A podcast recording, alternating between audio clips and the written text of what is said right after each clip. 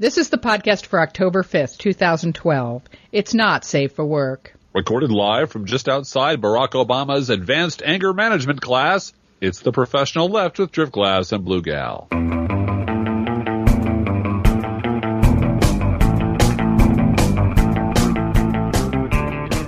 And just so we're clear, we've dropped out of mm. Barack Obama's advanced anger management Yeah. class. Yeah. We audited it for about a week, a couple Yeah, of years we ago. just gave up. Well, and, you know, anybody who sort of made it through the the age of Bush Yeah.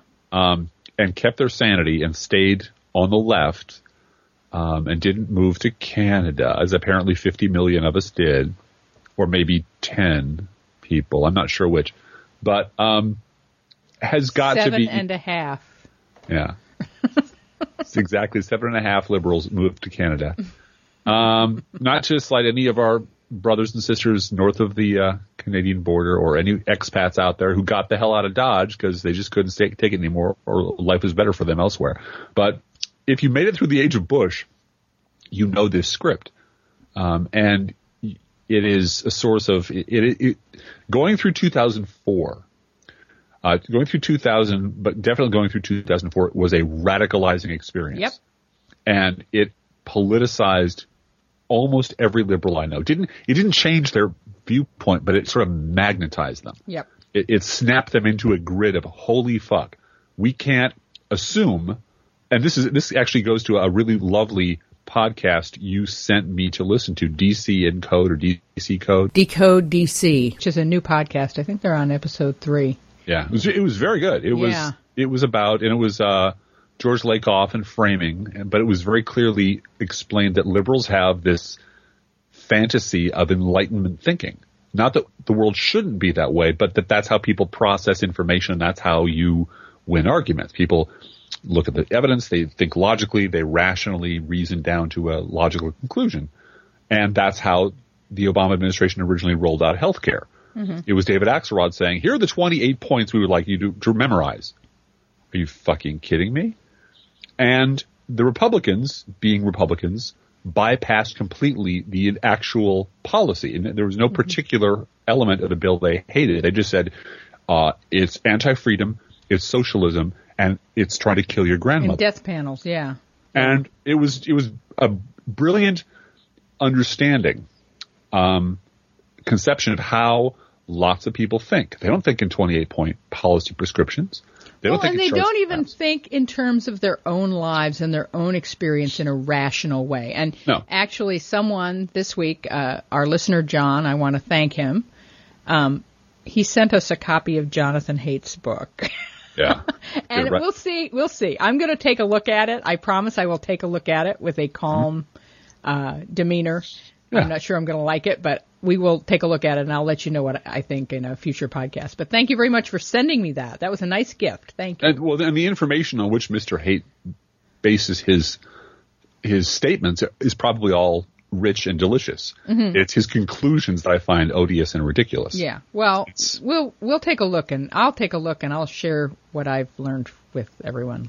I don't think you said you wanted to read it, but No. And I want to say too that I have to confess that I did not watch last night's debate. We're taping this on Thursday afternoon. Yes. Um, I watched it quote unquote on Twitter because, uh, as you have told me about a friend of yours who could never watch the end of the Bulls game. Bulls game, Yeah. the basketball game where it was, they were down by two and they were down by two and they were down by two and then they get a three point shot and your friend would just walk out of the room four minutes left in the game. Say, I can't watch. I, me just can't over. watch. Just tell me when it's over. That's yeah, all. and that's that. That was me last Yeah. night. I, I I was just going to get physically ill. Yeah. No matter what Mitt Romney said, I was just going to get physically ill watching it, and so I just stepped away.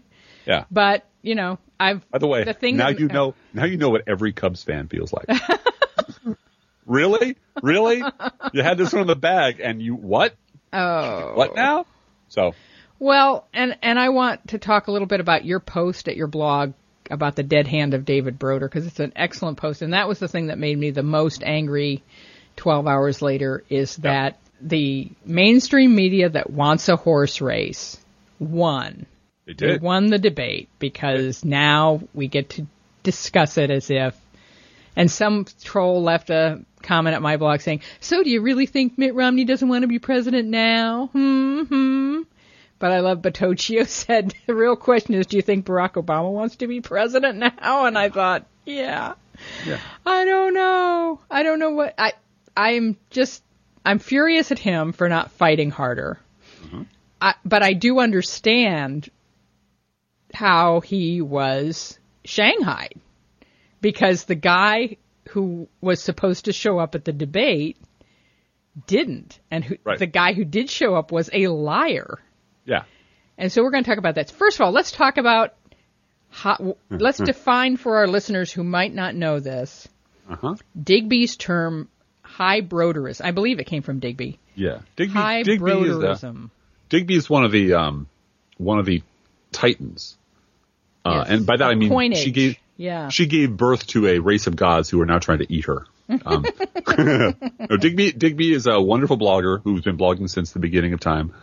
Um, over at Hullabaloo, a magnificent writer, and from whose existence the phrase "what Digby said" was coined. Uh, uh, many generations of bloggers have started and run entire blogs by doing nothing but copying and pasting Digby's work. Which, if she got paid by the word, I'm sure she'd be really thrilled with, but none of us do. So, and Digby and I have a have a great deal of respect for each other, and and she links to me sometimes, and I link to her sometimes, and that's all a good thing. And she's a very fine writer, but she coined a lot of terms. I believe she coined the phrase high broderism, as well as the term the village yes. uh, which are sort of they go hand in glove. High broderism is um, is from uh, the longtime dean of the Washington Press Corps, as Tim Russert used to intone uh, solemnly every time he walked on David Broder. And David Broder, uh, first of all, David Broder. the late David Broder. Say. Yeah. Um, the late David Broder believed in a number of things. He believed that the Clintons destroyed Washington. Um, from David Broder, uh, we discovered that, that Washington was his town. That Washington is an insular little village full of incredibly powerful people who live inside a little bubble. And they all tell each other wild stories about the great frontier, about America, about what Americans really think, and what Americans really believe, and what the heartland really knows. And they don't know shit about anything. But they make these stories up.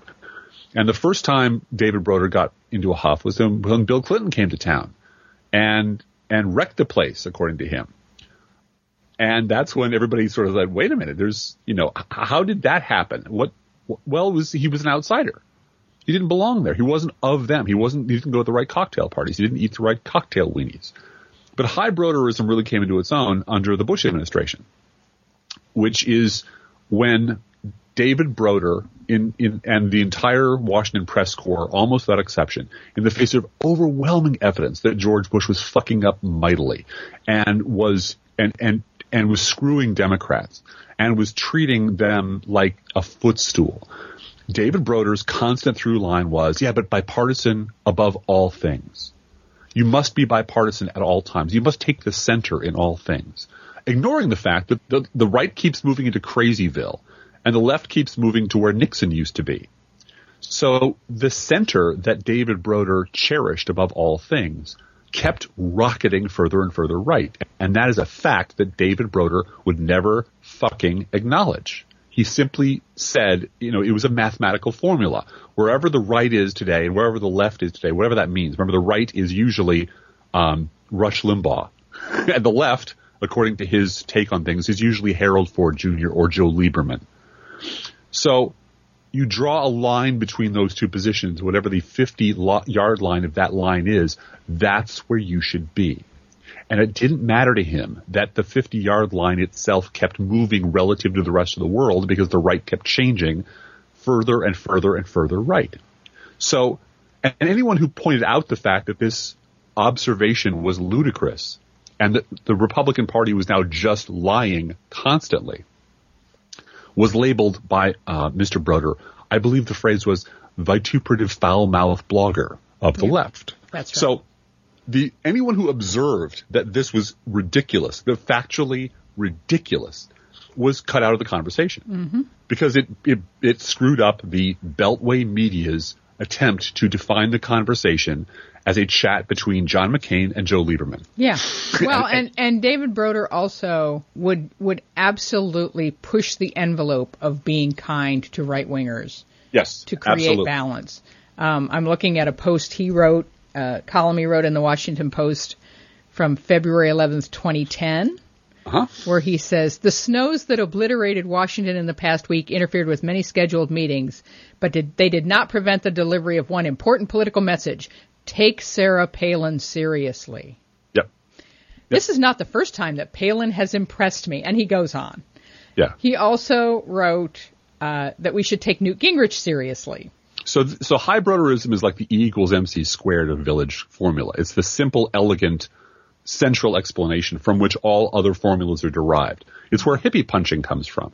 Because, because it is simply absurd to suggest that the center between the lying right and anything is reasonable. Because, hey, they're lying. Also, they're wrong. Also, they were wrong last week and you're not mentioning it last week. Also, look at all this crazy bullshit they said off camera that everyone else knows about that you refuse to hold them to. So there's this whole berserker mentality on the right that says we can get away with anything.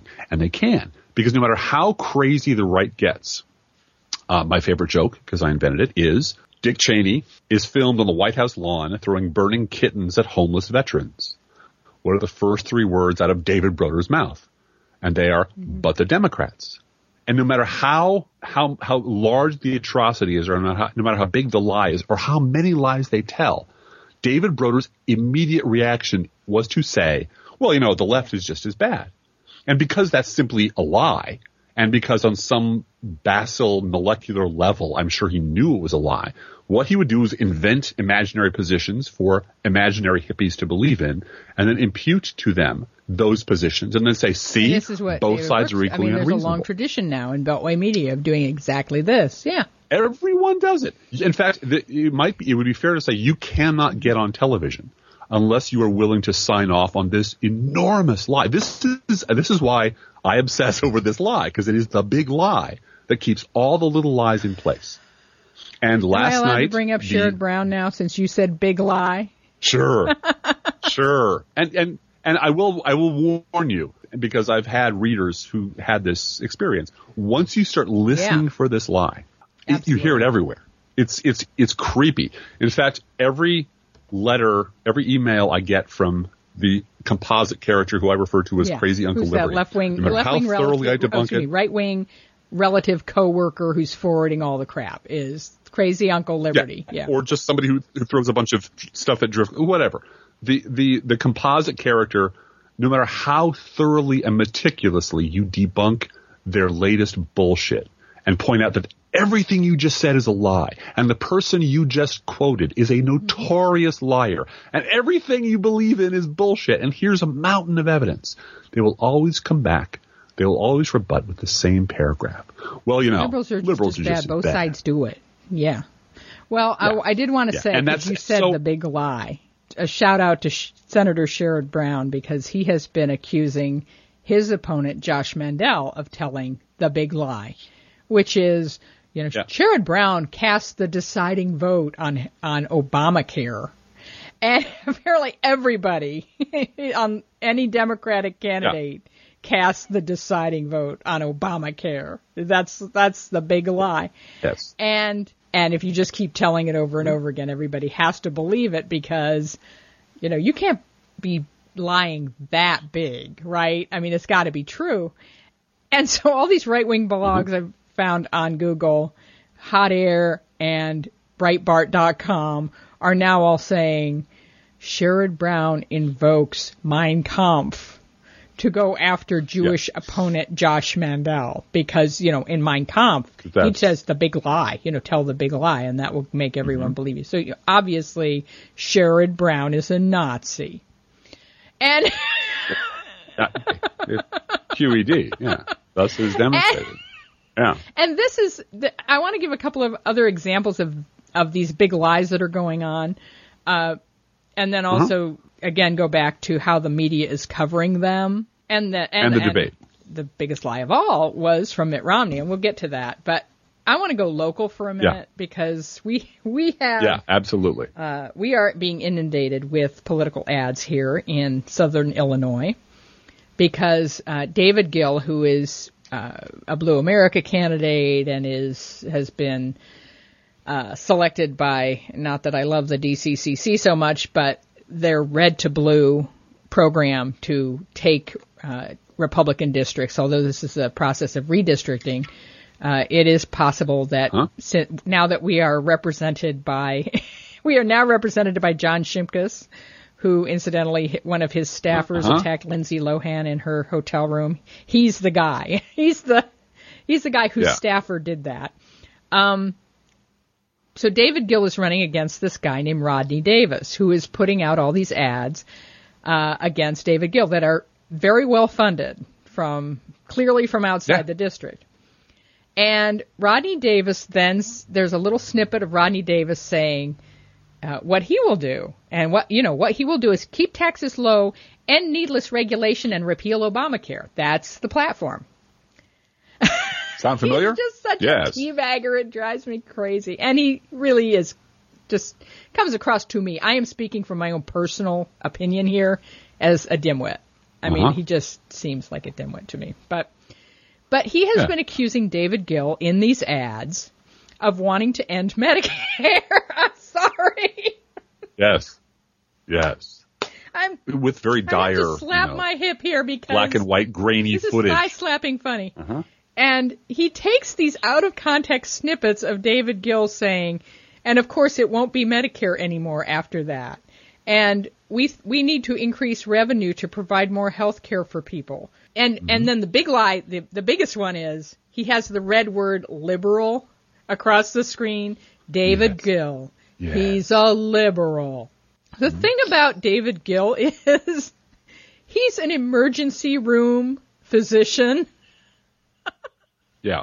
And it just cracks yeah. me up. I put on Facebook, I went to David Gill's Facebook page and said, anyone who knows anything about David Gill knows that the reason he's for um, expanding access to health insurance is because he's a capitalist, not because he's a socialist liberal.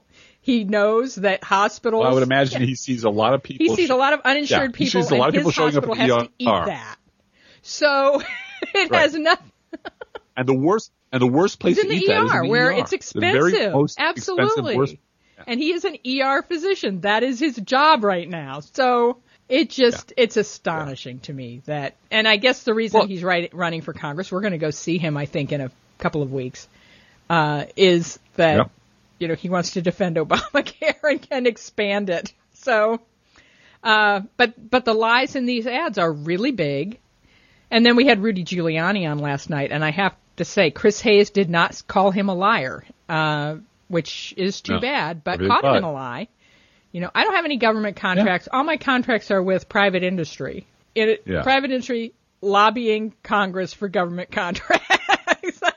But I want right. to starve the beast. Wait. Well, little teeth I'm nursing off of, and uh, let's just keep that one full of uh, full of go juice, shall we? Yeah. Well, and but this is this, yeah, this, this is, the, point, the point. Is that Republicans are now using lying as their number one election methodology because it because there are no, there are no referees. referees. And and I, I did this let is, me finish this, this, thing up with Mandel because yeah. Josh Mandel's running sure, against sure, sure. Sherrod Brown. And this stupid thing happened, and it's it's not issue oriented, and I apologize for bringing it up, but the coverage of it is important, and the reason I'm bringing it up is because of the mainstream media coverage of this I- incident. Because the of their, their reflex, the reflex There's of the media to cover things in a incident certain way. Where uh, Josh Mandel is in an elevator with two other people. One is a reporter. oh, I know this joke. I know this joke. And a guy who you can call this person a gotcha journalist if you want, but he's a cameraman who, for a political action committee, is going around filming Josh Mandel and then publishing videos of Josh Mandel saying stupid stuff or stuff that will make people upset. And so he runs this filmmaker, this film, this cameraman runs into an elevator to get in an elevator with this Republican teabagger candidate, Josh Mandel, who's running for Senate in Ohio. According to the two other people who were in the elevator, the cameraman and a third party video of the incident. Josh Mandel grabbed this guy's camera and pushed it down. Grabbed it somehow by the by the lens or whatever. His hand went out, he grabbed it, dragged it down. The two people that were also in the elevator with them said that, the the cameraman said that, and the videotape shows on YouTube shows that. So we got that much going on. Mandel is going from place to place to place saying, the cameraman grabbed me. The cameraman touched me 1st uh-huh. which is a lie. Let me put it to, you yeah. again. It's a lie. He is lying. And so the Columbus Dispatch of Columbus, Ohio, mainstream media newspaper, entitled their article about this, Mandel's account of confrontation differs from evidence. Yeah. Not that he lied. No, it just differs from the truth. From the evidence some, of four people, including a camera. Mm-hmm. And so this is this is the broderism well, that we're talking about, which is you can't say it, one person's wrong oh, you know, what we have over here is evidence, and then what we have over here is Mandel's account, and they're equal in weight. Yes, and and the way this because and this is this is really critical, really important to understand, and, and most most of y'all out there get this. Preaching so I'm repeating this today. for the. I realize that, but well, except our choir has gotten huge, substantially larger. Huge numbers of people, and month. we love you I all. Welcome. Amazing. Yeah. And we'll get to that uh, towards the end because it's it's quite remarkable. What's happened to us in the last couple of weeks or months is quite remarkable. Um, but because th- this sort of fact-free both sides bullshit is would be you know would be annoying, were it not for the fact that that almost all of the blame for almost all of the shit that has gone wrong in our country in really big important ways, um, you know, war and deficits and bank bailouts and just pernicious, persistent contempt for the truth, race baiting, etc., is all happening on one side of the political spectrum. Republicans are doing this. Conservatives are doing this. Sorry, Andrew Sullivan, but in this country, they're the same thing. I know in your jerk off fantasies, there's, you know, Aristotle, quite literally, he said, was a conservative. And that's great that you want to believe that. But where I live, in the real world, that's just bullshit the entire weight of the judgment of history against why this country is fucked up right now comes down on the backs of the Republican Party, their deliberate decision to destroy yep. collegiality and comity under Newt Gingrich, their deliberate attempts to, successful attempts to recruit an army of racist morons and fundamentalists to win elections, and on and on and on. And everyone knows, everyone on the left knows this list. But since that reality is simply not acceptable by the corporate media, they have to invent a fake left to counterpose to the fake right. And this is where it gets really, really ugly. Because to maintain this completely fake balance, what has to happen is on every Sunday morning talk show virtually, and every place where the where the corporate media or high broderism is practiced. You are required to artificially induce this state of balance. You do so by number one, letting Republicans lie as much as they want. Yeah. yeah. number two, the only liberals, the only lefties, the only Democrats you ever allow within a microphone range are the ones who will say, my dear friend on the right, my colleague on the right, and will sort of say maybe he stretched the truth a little bit, but you know, it's just unfortunate. And you know, and both sides are really bad numbers. And see what has happened over there. And yeah. So the only Democrats you allow anywhere near a microphone are mm-hmm. third way, triangulating blue dog center right Democrats who will agree with the premise and thus knife us all in the back. And the third important feature is for everyone to then sit and look at the camera and and cry big salty tears over the lack of bipartisanship in America. And why can't everyone just get along? Maybe if we had a third party, that would be great. That would solve all of our problems. Except, of course, the deliberate and calculated strategy of the right for the last 20 years has been to destroy bipartisanship on purpose which you're not allowed to say, which is why last night's debate was the perfect villager debate. It had all three elements. It had Mitt Romney lying 27 times in 38 yep. minutes. Lie, la, lie, la, lie. Lie, la, lie, lie, la, lie. You had Barack Obama who studied under David Brooks, who really wants to be this centrist, compromising guy in his soul. That's who he really is. Reduced to a stuttering mess because he couldn't, by the laws of broderism, say, Mitt Romney's fucking lying. He could only reduce himself to say, uh, um, you know, Mitt, I, I don't think that's, um, you know, uh, strictly accurate or, um, you know, exactly correct. But you and I agree on Social Security. And then at the end, of course, Jim Lehrer rolls out the last topic I'd like to talk about is oh. bipartisanship. Why can't we reach across the aisle in this country? And that's where Mitt Romney, being a really good liar, jumped in and said, well, you know, I could do that. I worked with the Democrats in Massachusetts and I managed to, to work across the aisle and that's something I could do that the president just doesn't do. And the idea that the Republican in this race could look anyone in the face and say the real problem with our government right now is that the president doesn't capitulate enough. He doesn't compromise enough. He doesn't reach out to Republicans enough. Should have stopped the debate right there. In a high school debate, in any kind of sanctioned forensic debate, if you just make shit up, if you just lie, and everyone in the room knows you're lying, then they, they sort of you. I mean, you can also have long-term punishment, right? Like you don't get to debate next year. Yeah. Right? Your team. Yeah. yeah. But in this case, in this case, the, this was why this was the perfect villager debate. This is why I was the dead hand of David Broder because you had the Democrat um, stuttering, stuttering and trying to compromise and trying to find common ground and never, ever, ever calling the Republican a liar to his face, even though he's lying to your face, which is insulting to my intelligence.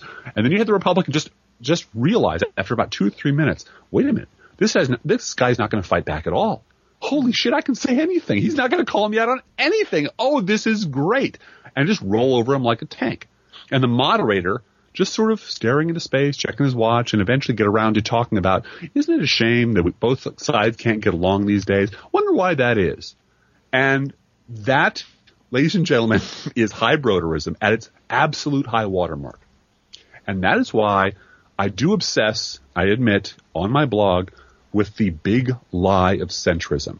Because without high broderism, without this obsession with pretending that Republicans aren't liars and, and pretending that the real problem with our government is that Democrats don't compromise enough. The people who promulgate that lie are public enemies. The problem with our system is not that Republicans are liars. The problem with our system is that nobody calls them out on it. No one in the media calls them out on it. The president of the United States doesn't call them out because that's against the rules. And until those rules are changed, we're going to keep losing. Mm-hmm. Period. It's not enough that Barack Obama lost. That happens to everybody. The question was, mm-hmm. why did he lose? Why did he lose so bad? And the answer is, he, everybody on that stage played by the villager yep. Broder rules. And when Democrats are stupid enough to get suckered into that, that game, we always lose. Because the game is set up to make us lose. Because the debate is formatted in such a way that won't permit us to win. And that's why I focus so highly on David Brooks, David Gregory, George Stephanopoulos. Because well, yeah, George Stephanopoulos gave, week, as you said. He did on on ABC uh, this week. On this week, he he was something was going around and around. But what if Mitt Romney just lies? I mean, what what about this? What about that? And his and his response was, well, is it really the moderator's job to fact check these things? Well, whose job is it if it's not and, the moderator? Yeah. Dude, you're a journalist. That's your job. And and the point is that all of the dear, sweet, thoughtful liberals who really believe that the truth, this, this self-evident nature of the truth will simply carry the day, are lovely people, but they're they're completely wrong. If a lie falls in the forest and nobody calls it, it yeah. doesn't make a sound. And, and, that was Barack Obama. If there's nobody mistake. there, and, and, I think it was a yeah. tactical mistake in that I think that Obama camp believed that if they just stayed laid really low and let Mitt Romney present his ideas as they had been presented for the past three months, they would win. Mm-hmm. And so we will just let him yeah. talk. And a lying Mitt Romney showed up and lied about everything he had. I mean, he he yeah. this contrasted with an interview he did on Sunday. This is not. I have evolved. I have moved to the center. I'm now. This was just. I've been rehearsing because he has, he had been rehearsing being this guy for two months. So yeah you know, everyone, all the trolls who came on, the troll who came on my blog and said, you know, you think Mitt Romney doesn't want to be president now? I said, no, I feel sorry for him because he had to rehearse for two months to be this guy. That to me is pathetic. What what is he going to do if he ever becomes president and he has to turn on a dime? He can't rehearse for two months well, to be used this to be, lying sack of shit. He's well, it used to be that Republicans would at least you know, put up the token excuse that that was a youthful yeah. indiscretion, that you've evolved. But Mitt Romney yeah. changes every and, 20 and minutes. And that there wasn't and any etch a sketch or flip flopping or just asking him really. No. I, what I would have done, and you know, having 2020 hindsight and being able to think without actually being on a hot stage, is uh-huh. go ahead and and have a list of everything he had said since last June and when he made a uh-huh. statement of, I don't want to do this, have a date and say, look, on June 4th, you, after you had, you know, you were the de facto nominee, you said this. Do you still yeah, agree and, with and, this statement or this, not? And just keep going and going and, and going might, and rope a dope that way. And, and that might, yeah. and that might work. But remember, that's to you know, bless his heart. That's what Rick yeah. Perry tried yeah, to and do. That's, and that's what Newt Gingrich tried Said, to do too. In, yeah, same thing in your book, Mitt Romney, oh, you oh, I'll said bet you a ten thousand dollars. I didn't say that. Yeah. And Mitt Romney said, I, I never said that. Not in my book. Yes, it is. And it's one of those things where, wow, this really is. If you ever get a chance to see this clip from the Guide oh, yeah, for the Married yeah. Man, with where he's Joey Bishop with another you know, Joey woman. Bishop no, I'm not. Is caught cold, cold by by his wife, I think Carol Burnett, no, in bed, Burnett, naked with another woman. It's oh, it's it's yeah. Millie Helper. It's it's the woman from the, the Dick Van Dyke Show whose name I really should remember, but I don't. But in, he's uh, in bed he's naked with another woman. And and his wife says, "What what what are you doing about that woman?" He goes, "What?" And she woman? just keeps putting her what clothes back about? on and walking out the door, and all of a sudden she's gone. She dresses, and, and that woman right there. What woman are you talking about? and it was a triumph of yeah. chauvinism that people laughed at this because hey, you can just tell your wife anything. Fuck her. The the solution to dealing with that little woman is just lie because you can get away with it. Really, we've we've evolved in telling public lies to the point where you know remember when Nixon lied and and he got caught on tape lying and talking about and Republican congressmen yep. cried about it. They said, "Oh my God, I heard my president talking about blackmail and hush money. Instead of throwing people out of the Oval Office, he said, sure, we can do that and I just couldn't believe, and I, it broke my heart. That changed within 15 years. You had you had the Pat Buchanans of the world mm-hmm. running the GOP, and Pat and Pat Buchanan's mind, the only mistake Nixon made was right, not burning right. the tape. And and so the idea was no, keep lying, just lie better, and when caught, deny everything, and just keep denying it, and just keep denying it. Iran Contra sold weapons to terrorists. Why that never happened? What that what on earth are you talking about? And it's evolved to the point where Mitt Romney can literally change his entire personality and everything he believes every 48 hours, and no one other than crazy liberals on MSNBC and bloggers and anyone bother in to call him Beltway Village says, "What do you want for dinner, dear?" Just like the lady in the in the mm-hmm. movie mm-hmm. said, yeah. you know, at the end, exactly. she's just burnt out. What? Like she what can't lie? confront yeah. him anymore because the woman's gone, and he's just going to lie. So. Well, in, in, this case, if you call him out on it, yeah. you lose your job the next day. And Ross Douthat yeah, takes your job, really. you know, so that's how it goes. And I do want to, as an, an, an sort of an, an, appendix to this conversation, point out that the last two David Brooks columns, you know, the, the, the estimable Mr. Even David Brooks in the New York Times, his last two columns have been absolute lies from top to bottom. Uh, the first one he wrote, I think I mentioned, uh, last week was an alternate history of conservatism that never mentioned Jerry Falwell or Paul Weyrich or any fundamentalists. Bay Buchanan. Um, yeah. Bay yeah, Buchanan, or, who had sat or, with on the on the Sunday shows. So that entire pillar of the Republican Party and the conservative movement who've been running the show since David Brooks was in fucking short pants. David Brooks simply wished out of existence. They're they're not even there. They they never mentioned they never mentioned his column. And you know what?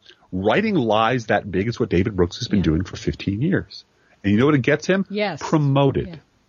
So the week after, what does David Brooks write? He writes this here's what Mitt Romney should say at the debate. And he invents, it's what I called Whig fan fiction. He invents this completely alternate universe where Mitt Romney can get, just get up and say, you know, everything I've told you in the last two years about me is complete bullshit. I let a bunch of consultants, you know, fool me into being this other person. But here's what I really believe. And then he unloads. And then he basically Romney did. I mean, he didn't claim that he was he had been he had been lying, but he did just totally put it he, the center and pretend he hadn't said anything. But then, but then David Brooks invents a whole lot of things that would make David Brooks happy yeah, if Mitt yeah. Romney said it. But it was, it's all fiction. It's, he made it up. There's, there's no, there was no factual substance to anything he said. And so rewriting their own past, just in reinventing whenever it gets inconvenient to remember the fact that you were, let's say, a war pimp, or you were in favor of really bad tax cuts, or you once believed in global warming. Just say, what woman? What are you talking about? I have no idea. And David Gregory will immediately roll over, grab his ankles and say, do it to me again, daddy, because that's what keeps country club dues coming in.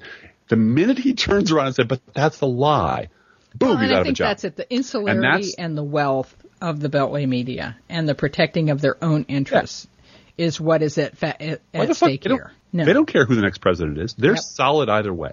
They got to define the, the liberal shall put up with any nonsense from the conservative and never mention the fact the conservative has shit in his hair. The conservative will rub shit in his hair, lie, run around in circles, take his dick out, slap it on the table, shit on the desk. It doesn't matter what he does because the moderator will never mention it and it never happened. And next week it'll all be a memory. No one but a bunch of angry, vituperative, foul-mouthed bloggers will remember anything bad happened. And that, ladies and gentlemen, It's is depressing. why why you need Yeah. better media. And Yeah. speaking hey, of better media, thank you for listening. And we we want to just mention that our numbers have shot up, and thank you.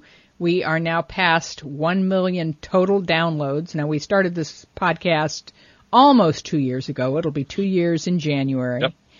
and Mm-hmm. over one million times, actually over one million one hundred thousand times, someone has clicked play on one of our podcasts. And the last, what, almost 250,000 of those have been in the past two weeks. Yeah, which, which takes our breath away. So, uh, we're very grateful to you. So we're going up. We're going Yeah, up it's, almost it's pretty geometrically. astonishing. And we're very grateful to you for listening and supporting us. Yeah, we are. And we're trying really hard not to look at the numbers and expect a corresponding increase in financial support because it's it's hard to see that not go up quite as much as we would like.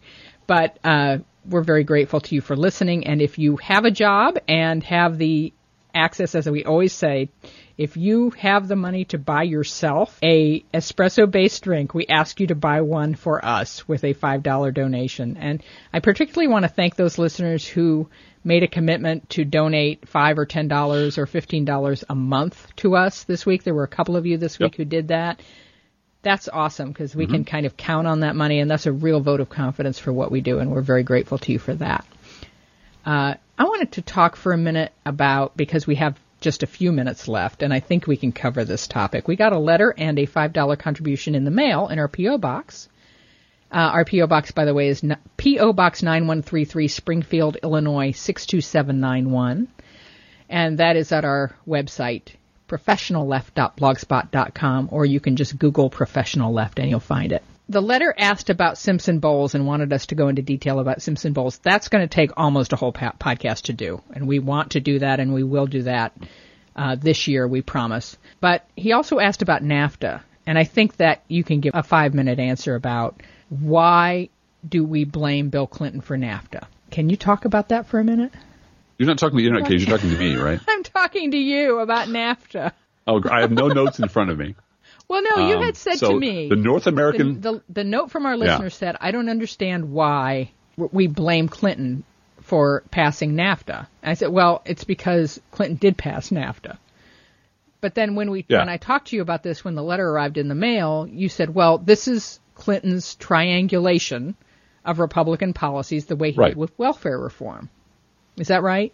Yeah, I, I, I thought you wanted more detail about what how much pressure was brought to bear on him. Was it something like welfare reform that he rejected thrice before he accepted the final thing because it was inevitable, and and the legislative history Mm-hmm. no, of I it, which I, don't. I'm not asking happy about that. to. I I just wanted to. He said, why do we blame Clinton for NAFTA? The reason we blame Clinton for NAFTA is Yeah, because 'cause this Clinton was- passed NAFTA. because Clinton passed NAFTA, he passed GATT, the General Agreement on Tariffs and Trades. He passed NAFTA, the North American Free Trade uh, Treaty. Agreement, yeah. Um, he passed DOMA, Yeah, the no, Defense of don't ask, don't Act, tell was Clinton. ended up on Yeah. So, and we're not we're not He passed Don't Ask, Don't Tell. right No, now. he- I'm, this was a specific question, and a lot of these, tr- as you call them, triangulations, where you're go you're compromising with Republicans, actually turned out to be very bad for American labor, for gay people, for these conservative policies and these compromises turned out to be they may have been quote unquote legislative successes for the administration Yeah. but they turned out to be bad for American labor. And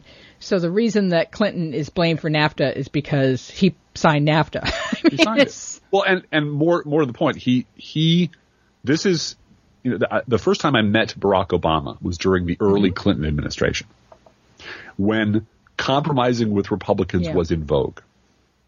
Hey, let's just give it, let, let's do NAFTA. Let's do GATT. Let's do, you know, it was, and it made liberals like me angry, but that was sort of Mm-hmm. Yeah. the strategy. It was, well, we got elected with a 43% or 48% or whatever, and we're kind of weak, and we got to give them something, so let's give them everything, as Yeah. if that's going to work. And being polite and collegial and bipartisan and extending a hand and then Mm-hmm. being impeached, you don't forget that part, uh, was the plan. And that, as I pointed out to people who wonder why liberals are so vituperative and shrill, is, well, we tried polite and collegial and it was called the 90s. Guess how that worked out? So that doesn't work. The problem is, like I said, I met State Senator Barack Obama um, during that period. Met him several times. Was on a group that vetted him uh, for um, local office, and was very impressed by him. Thought he was a, a really sharp guy. Had, was going places politically. Uh, backed his candidacy and, and all those things you do uh, when you're politically active in Chicago, and a real star comes along. But he's stuck there.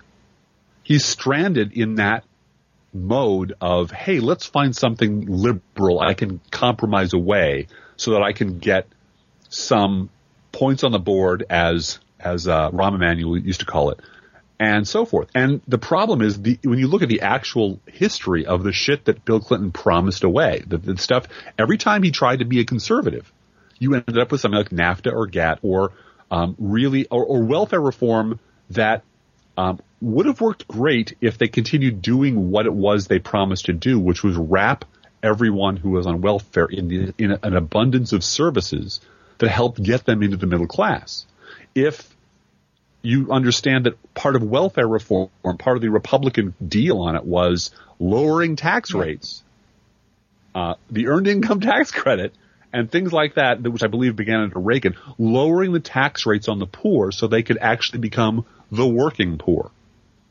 And now that tax rates are very low on people because you wanted to kick them off of welfare, 12 years later, suddenly those, those moochers, those 47 percenters don't pay taxes. Can you believe what a bunch of slaggards and layabouts and shiftless losers they are?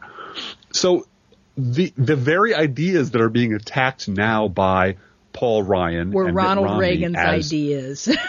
were Ronald, were Ronald Reagan's ideas and conservative ideas that were introduced by Republicans during the Clinton administration, right up to health care, which was a Heritage Foundation idea. And, but that's what comes from having a base whose memory you can erase at the blink of an eye. They just don't remember this ha- ever happened, and these must have been liberal and I think your point theories. too but- about it not being Mitt Romney, who's an etch a sketch candidate, but the brains of the Republican base being etch a sketch, where he can write on it whatever Yeah. he wants and just erase it for the next day. yes. Is exactly right. And and the people that are collaborating with that are the Beltway media and the mainstream Yeah, media around the country too. Yeah.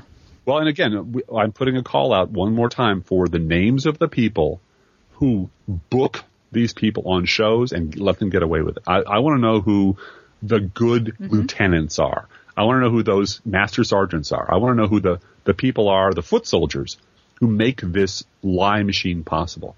Because David Gregory ain't ever going to go on camera or is never going to respond to a question from a vituperate foul-mouthed blogger like me. But maybe someone who works for him, who puts the machine together, who oils the cogs of it and turns the springs and makes sure all, all the all the centrist levers are lined up. They might have an email address or a phone number, and who knows? They might be interested. We might be interested in pouring some attention on them and finding out why he keeps booking. He, people like him keep doing the horrible things they do. I'm really glad we recorded a podcast today. Me too. And and keep the faith. I think that uh, the Obama campaign learned a valuable lesson last night. oh, they learned. This is this one thing you got to say about them. You know what? They actually do, They do. learn and adapt. They never give up their basic No. centrist, No. drive me fucking crazy blue dog soul. That's who they are. I mean, I'm not gonna. I'm not I just cracked that. myself up. But- I'm sorry. Which is good because I've been so depressed in the past 12 hours. It's a good thing to crack myself up. Oh yeah, no, seriously, just a little inside baseball. We we said, you want to do this podcast today? I just feel man, so down. we are both We were both up depressed all and night. pissed off, and we're both really yeah. tired. And you know what? You know what changed our mind? Frankly, we, I mean, we can do this tomorrow, and it'll be a little hurried, but um, and we're busy people. There's a lot going on on our end, a lot of it good. But the idea was we have, at last count per episode, 130,000 people plus who listen to us and would like some encouragement and like something to hold on to. And we actually have an And, obligation. and as we started to talk Um, about comp- what we were going to talk about, all of a sudden our mood lifted. so we just decided Yeah. to go for it. yeah. Yeah. And we hope that your mood is lifted by listening to us because that is one thing that we want to do is keep liberals feeling positive and moving forward. It's it's a long road we're on. So you can mm-hmm. listen to our podcast for free at our website, professionalleft.blogspot.com, at our Facebook page, and I'm Frances Langum on Facebook, on iTunes, and through our fabulous app available at the iTunes Store. We're on the amazing Stitcher Radio, and we are on Netroots Radio from 6 to 7 p.m. Pacific and 9 to 10 Eastern at netrootsradio.blogspot.com. We appreciate so much your financial contributions. Um, there is another podcast that I listen to that has some national figures on it that I noticed was trying to get a thousand people to contribute ten dollars a month in one day. We're not trying to do that. It'd be nice, wouldn't that be nice? That would be nice. would be but we are trying to get 1% of our listeners to donate something to the podcast. And we're very grateful to those of you who did uh, last week. If it concerns you at all, we do not put your name on an email list. We thank you for your contribution, and that's pretty much it. So we leave you alone after that. ask you a quick on on my side of Uh-huh. our recording apparatus. I'm being given a message that this call is not being recorded. It is being recorded over here. By the way, we've shuffled children's doctor's appointments and a bunch of other things around to open up this one hour slot. and now we're screwed. Wouldn't that be ideal? It's so true. I have Yeah. to get I have to get Yeah, Mitch I out know. to a pediatrician appointment right after this. So that's what our life Mm-hmm. is like, and we find we find an hour to record a podcast for our listeners who we love to hear from. There's a PayPal button at our website, or again, you can mail us a letter or a contribution to, and or a contribution to our PO Box, PO Box 9133, Springfield, Illinois 62791. Our email address is proleftpodcast at gmail.com, and we absolutely love hearing from you. Over Thanksgiving weekend, we will be doing a letter show where we read and reply to your letters on the air. So get those letters in. We would love to have them. Every mm-hmm. week, we publish to our website and our Facebook page an Internet Kitty sent in by you, the listeners. This week's Internet Kitty is Snickers, and Snickers is in the picture we have lying in front of a very large tired vehicle and cuddling up. We know about cats that cuddle up to car tires, and this is one of them. It's he's kind of doing a Tiananmen Square kind of thing of stopping this huge truck with his body. So good for Snickers, and we're very glad to have Snickers at our website and our Facebook page. If you would like to send us your internet kitty, send it in email form to proleftpodcast at gmail.com and put at the subject line of your email internet kitty so that it doesn't get lost in the massive numbers of emails that we receive. Feel free to write us. We love hearing from you. And be aware that if you write us at any of our addresses, we reserve the right to read your email or letter on the air unless you say otherwise. So, Driftglass, how are the Internet Kitties doing this week? Well, Blue Gal, the Internet Kitties would like the president to show a little more claw. Let's think about living. Let's think about loving. Let's think about the hooping and the hopping and the bopping and the loving, lovey doving. Let's forget about the whine and the crying, the shooting and the dying, and the fellow with a switchblade knife. Let's think about living. Let's think about life. This podcast is recorded under a Creative Commons license, copyright 2012, Driftglass Blue Gal podcast. All right, Blue Gal, I think I figured out the deal with Mitt Romney. What? I, I think he's a looper. I think he's kind of a uh, the guy who goes back in time to kill himself off before he says stupid political shit that he needed to say yesterday, but it, it, today it's really inconvenient. The problem is he doesn't have an actual time machine. So the only thing he can do is disavow it, the shit that came out of his mouth 15 minutes ago, and hope, hope that the Beltway media will go along with him. Because it would be rude to point out that, dude, you're a giant liar. So instead, he's just a looper. And Bruce Willis is so over that Yeah. and so tired of that shit. Yeah. I'm, I'm getting too old for this shit. That's very good. Thank you. Thank you.